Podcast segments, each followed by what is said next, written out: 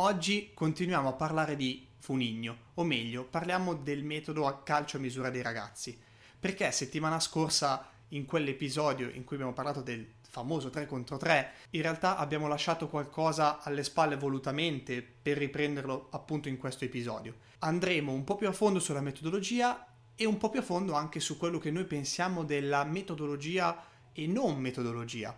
Avrò bisogno anche di voi. Quindi vi allego in descrizione un link in cui vi darò un questionario perché voglio sapere cosa ne pensate. Ovviamente non vi lascerò con le mani in mano, alla fine del quiz vi daremo un ebook che è quello in cui noi crediamo. Sono i 4 pilastri dell'allenamento, ma insomma parliamo dell'episodio e parliamo nel podcast. Sigla! Sì, lo so, ti aspettavi le solite chiacchiere da bar sul calcio. Ma questo è Cambio di Campo. Marco e Andrea stanno per portarti in tutto un altro gioco.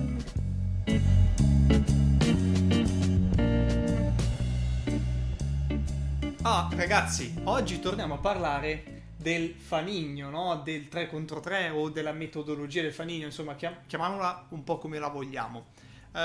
Vogliamo però contrapporre questo metodo, perché di quello si tratta, a un metodo non metodo, per citare ancora una volta il nostro grande Adriano Cadregari, che ci segue sempre, salutiamo, cercando di capire quali secondo noi, da un punto di vista un po' critico, siano i pro e i contro della metodologia, o meglio di avere una metodologia in generale. Ora, noi non siamo dalla parte del pro o dalla parte del contro necessariamente, come abbiamo detto l'ultima volta, semplicemente, come piace fare a noi, ci mettiamo criticamente nell'osservare un qualcosa e cerchiamo di darvi le nostre idee. Ecco, rimarrei su questa parola, criticamente, perché abbiamo ricevuto molti commenti su questo, sullo scorso episodio, dopo che li abbiamo chiesti, comunque, perché ci piace sempre chiacchierare e capire cosa ne pensate, perché alla fine Cambio di Campo si basa su questo, si parla di condivisione, no? Sempre, perché sennò non avremmo aperto un podcast.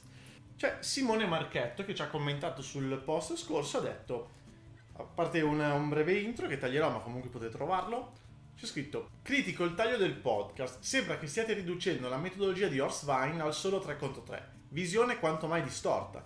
Intanto il metodo si chiama il calcio a misura dei ragazzi e il Funiño, quindi il 3 contro 3, è solo il primo step di questo metodo, che prevede poi il Forminho, 5 contro 5, il calcio 8 e il calcio 11 a salire, in base all'età dei ragazzi. Quindi, poi continua ancora il commento, però il sunto era questo, la parte più importante, no? Dopo aver letto questo commento, Andrea, cosa ne pensi? Cioè, lo prendiamo come punto di partenza per questo nostro nuovo episodio? Sì, agganciamoci al commento di Simone, perché in realtà avevamo lasciato qualcosa in sospeso, no? Ora, questo critico virgolettato che ha messo Simone, secondo me è anche giusto, perché effettivamente noi in 20 minuti non abbiamo raccontato proprio tutto, quindi chi non conosceva o non conosce il Funiño potrebbe aver capito che il Funiño è una metodologia. In realtà no, fa parte di una metodologia che, come ha ben espresso Simone, è un po' più ampia. Mm-hmm. Nella metodologia che più propriamente si chiama il calcio a misura dei ragazzi, che è quella introdotta nel libro, il Funiño è questo 3 contro 3, che parte dai 7-8 anni nella metodologia e accompagna verso il calcio a 11. Poi ci sono vari step. Il Forminho, che deriva da forma, che vuol dire 5, parte da 10 anni per poi passare al calcio a 7, al calcio a 8 e arrivare ai 14 anni al calcio regolamentare, no? Che è quello a 11. In questi anni, diciamo che rispetto a quello che si fa in Italia, quello che si fa è cercare di tenere un po' più al centro il bambino, il ragazzo, riducendo i numeri del gioco per far sì che si aumenti l'esperienza che il bambino ha con la palla, nelle situazioni, insomma, un po' quello che abbiamo introdotto nello scorso episodio. È vero anche quindi che non è, sicuramente non dico che non sia da sfruttare il Funiño per questo, perché ovviamente nel momento in cui tu riesci a creare un metodo o comunque avere una metodologia tale per cui riesci a far sentire importante il bambino e poi il ragazzo attraverso l'esperienza, attraverso il gioco, cavolo, è ottimo, è ottimo. Semplicemente io, la mia deduzione, che deriva dal fatto che ho provato il Funiño con i bambini e con i ragazzi, ed è una deduzione che mi porta ad una conclusione non troppo positiva, è quello delle 2 porte per lato, no? Delle 4 porte, che mi piace e non mi piace. perché l'ho fatto tante volte, oggi lo faccio ancora, lo uso, tra virgolette, però non rappresenta secondo me delle situazioni così reali e non fa sviluppare un'intelligenza calcistica, perché a me questa parola in realtà non piace, però capisco che sia di uso comune, quindi in un certo senso diciamo che ci capiamo così, ragazzi, questo è il punto. Non credo che sviluppi un'intelligenza calcistica così elevata come in realtà qualcuno vuole far passare. Sì, perché abbiamo detto, no, c'erano dei problemi di posizionamento, c'erano dei problemi anche di un benefit che ovviamente aumentano i gol, aumentano le azioni, ci sono più tocchi, però non è poi la realtà di quella che vivrebbero gli atleti all'interno della partita domenica o sabato o venerdì. Certo, ci sono problemi un po' diversi, no? Ma anche parlando dei principi base che tatticamente governano il gioco, no? L'ampiezza, la profondità, è tutto un po' diverso. Ora, senza entrare troppo nel merito, perché sicuramente questo può essere dettagliato magari in un altro episodio, ma non è il core di questo. Io vedo dal punto di vista metodologico una buona e nel contempo negativa cosa, chiamiamola così, nel tipo di giochi che si fanno durante l'applicazione del calcio a misura dei ragazzi, perché l'allenamento tendenzialmente, o meglio la maggior parte degli allenamenti, è composto da gioco iniziale, che è tendenzialmente Funiño se parliamo di 7, 8 fino a 10 anni, o Forminho, insomma quello dipende dall'età dei ragazzi. Gioco correttivo, quindi una sorta di, se volete metterlo come analitico, cioè diciamo che l'alternanza è vicino al GAG, no? Globale, analitico, globale. Mm-hmm.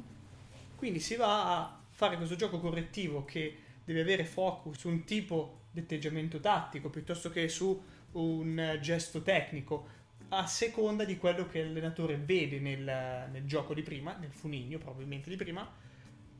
E su questo nel libro ci sono tanti esempi di esercitazioni di come l'allenatore dovrebbe osservare, ed è per quello che secondo me è veramente buono per come spiega le cose, perché non è solo esercitazioni.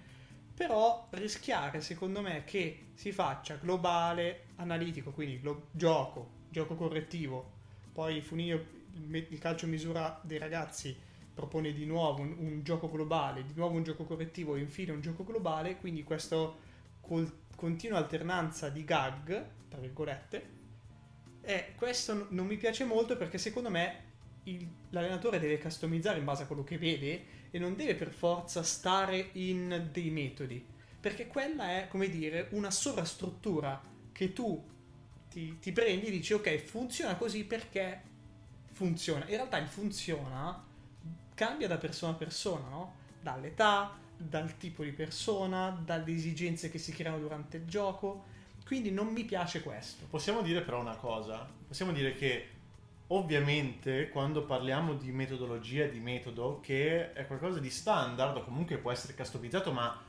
entro dei certi limiti, potrebbe essere utile in un'ottica temporale. Cosa significa? Che all'inizio, piuttosto che vedere quel ragazzo è forte, quel ragazzo non è forte, e conoscere queste peculiarità, forte banalizzazione, ma comunque attraverso un analitico, attraverso palleggio, ti importa, potrebbe essere utile invece iniziare con questi metodi standard quando non conosci, affinché sia propedeutico per una conoscenza del gruppo e poi customizzare gli allenamenti. Sì, può essere, io lo vedo molto utile secondo me su allenatori che non hanno una grande esperienza. Non che io abbia, voglio dire, 60 anni di esperienza, certo. Però credo 58, che proprio 59, sì, esatto. Però proprio il primo anno che allena, no? Secondo me è utile comunque avere dei limiti di osservazione, certo. Perché non dimentichiamo che bambini 7-8 anni, Funiño vuol dire che tu guardi 6 variabili alla volta, e questo tipo di osservazione ti fa crescere. Secondo me non fa crescere quasi più allenatori che il ragazzo, perché riesce a capire, a osservare meglio. Invece nella complessità è molto molto più difficile osservare, e lì ci vuole una bravura, ci vuole tanto tempo, ci vuole qualcosa di diverso e di più, però ci si può arrivare, no? La stessa cosa può essere valida anche, come dici te, nella conoscenza dei bambini, no? Quindi capire, cioè tu riduci le variabili, li osservi meglio all'inizio dell'anno, perché no? Io l'ho fatto tante volte, ad esempio. Hai toccato un punto, cioè, giusto un inciso volevo dirti, poi ti lascio andare avanti. sul fatto che magari aiuta più l'allenatore che il ragazzo, no? Questa cosa potrebbe essere vista tranquillamente come un elemento negativo, del tipo, sai, noi abbiamo sempre detto deve essere l'allenatore a servizio del ragazzo e non il contrario, no? Non deve esserci questo egocentrismo nel carattere dell'allenatore, se no non fai l'allenatore, non fai il formatore. Però è anche vero che questo forse è uno dei migliori egoismi che esiste, perché è un egoismo che comunque non fai fare al ragazzo qualcosa di completamente inutile solo per te stesso, ma fai fare qualcosa che è una win-win situation, no? Sì. Lui cresce, tu cresci e la tua crescita porta poi ad aiutare il ragazzo a crescere ancora di più. Diciamo che è un investimento questo egoismo. Sì, ma infatti io credo possa essere molto utile in quest'ottica qui, cioè, ma anche per me è stato veramente utile e ancora oggi lo uso, anche io tante volte, ad esempio, lo uso facendo giocare i bambini da soli, perché una volta che gli spieghi 2 o 3 regole che sono un po' di più del gioco, in realtà riescono a giocare molto facilmente da soli, perché tu con dei bambini che magari non hanno una propensione al gioco così elevata, mm-hmm, in realtà gli stai riducendo la complessità, certo, e loro si sentono di più al centro. Il problema è quando ci sono allenatori che in realtà magari sarebbero veramente molto bravi e potrebbero fare uno step in più, ma in qualche modo cercano la metodologia. Allora, è qui che contrappongo il metodo non metodo. Cioè, quando dico metodo non metodo, che è chiaramente rubato, ma come tutte le mie idee, no? Che sono rubate da altri bravi, perché non mi reputo bravo, ma è il campo che al massimo mi fa crescere, quindi sono i ragazzi che mi fanno crescere. Ecco, il metodo non metodo è andare in campo e vedere, che è difficile, cioè bisogna partire dal presupposto che si perde il controllo di quello che succederà, o non si avrà minimamente il controllo di quello che succederà. Mm-hmm. Allora, non avere un metodo vuol dire far giocare, e dal gioco scoprire quali sono le necessità, ma da un gioco che è il gioco, quello della partita della domenica. È chiaro che quella partita della domenica non sarà mai trasportabile al 100% nell'allenamento, ma gli stessi numeri, le stesse condizioni, sì, magari non si riuscirà a emotivamente a ricreare quelle situazioni tale per cui il giocatore potrà rivivere le stesse emozioni, certo, della domenica.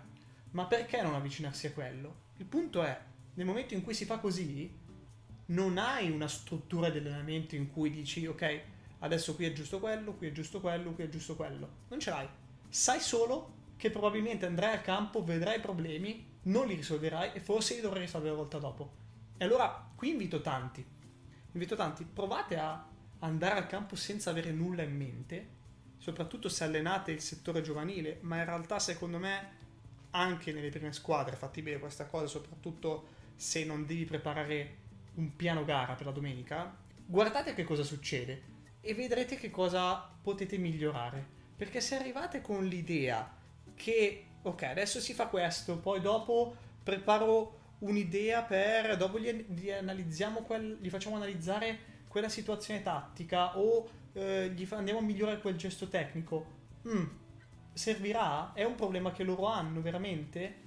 Io tantissime volte ho preparato esercitazioni all'inizio perché volevo semplicemente risparmiare tempo nel caso avessero cambiato, e poi ci siamo detti no, andiamo avanti a giocare perché serviva quello, e allora si creava qualcosa dentro lì, no? Se riuscivamo, e talvolta creare qualcosa dentro il gioco non riuscivamo comunque a risolvere il problema, mm-hmm, e allora riosservavi, ti confrontavi a fine allenamento, cercavi di capire come per il prossimo allenamento cercare di trovare la soluzione a quella determinata situazione che tu avevi visto e che volevi sistemare, ti confrontavi con le ragazze o ti confronti con i ragazzi, certo, con i bambini, sì, anche con i bambini. Cioè ragazzi, chiedere a un bambino che cosa è successo nel gioco, cominciare a capire da lui che cosa ha provato, ma non doverlo sistemare subito, magari attraverso un gioco correttivo. Secondo me ha un grande senso questa cosa qui.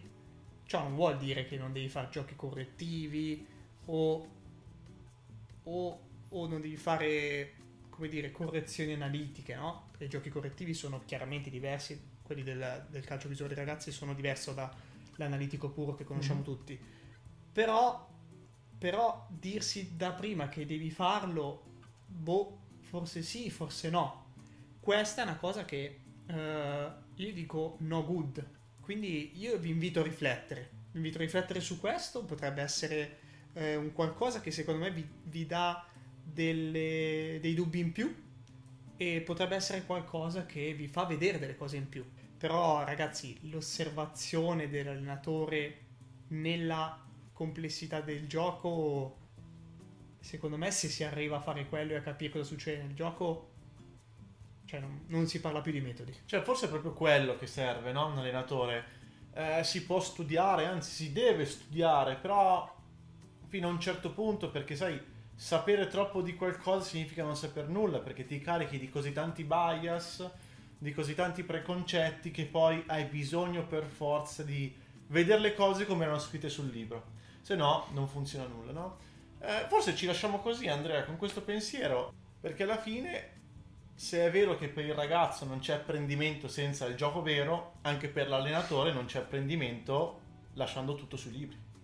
Esattamente, la formazione conta, ma poi chi ti insegna davvero il calcio sono i ragazzi, le ragazze, e quindi vi dico, appunto, dovete sapere che sbaglierete, non esiste altro, come dovete far capire ai ragazzi che sbaglieranno, e se si parte da lì diventa tutto più facile e più difficile allo stesso tempo.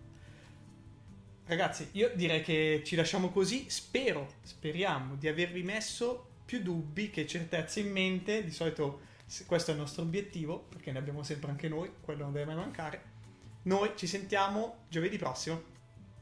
Se l'episodio ti è piaciuto, iscriviti al podcast per rimanere sempre aggiornato e condividi questo episodio con qualcuno che pensi possa essere interessato. Noi ci sentiamo al prossimo episodio.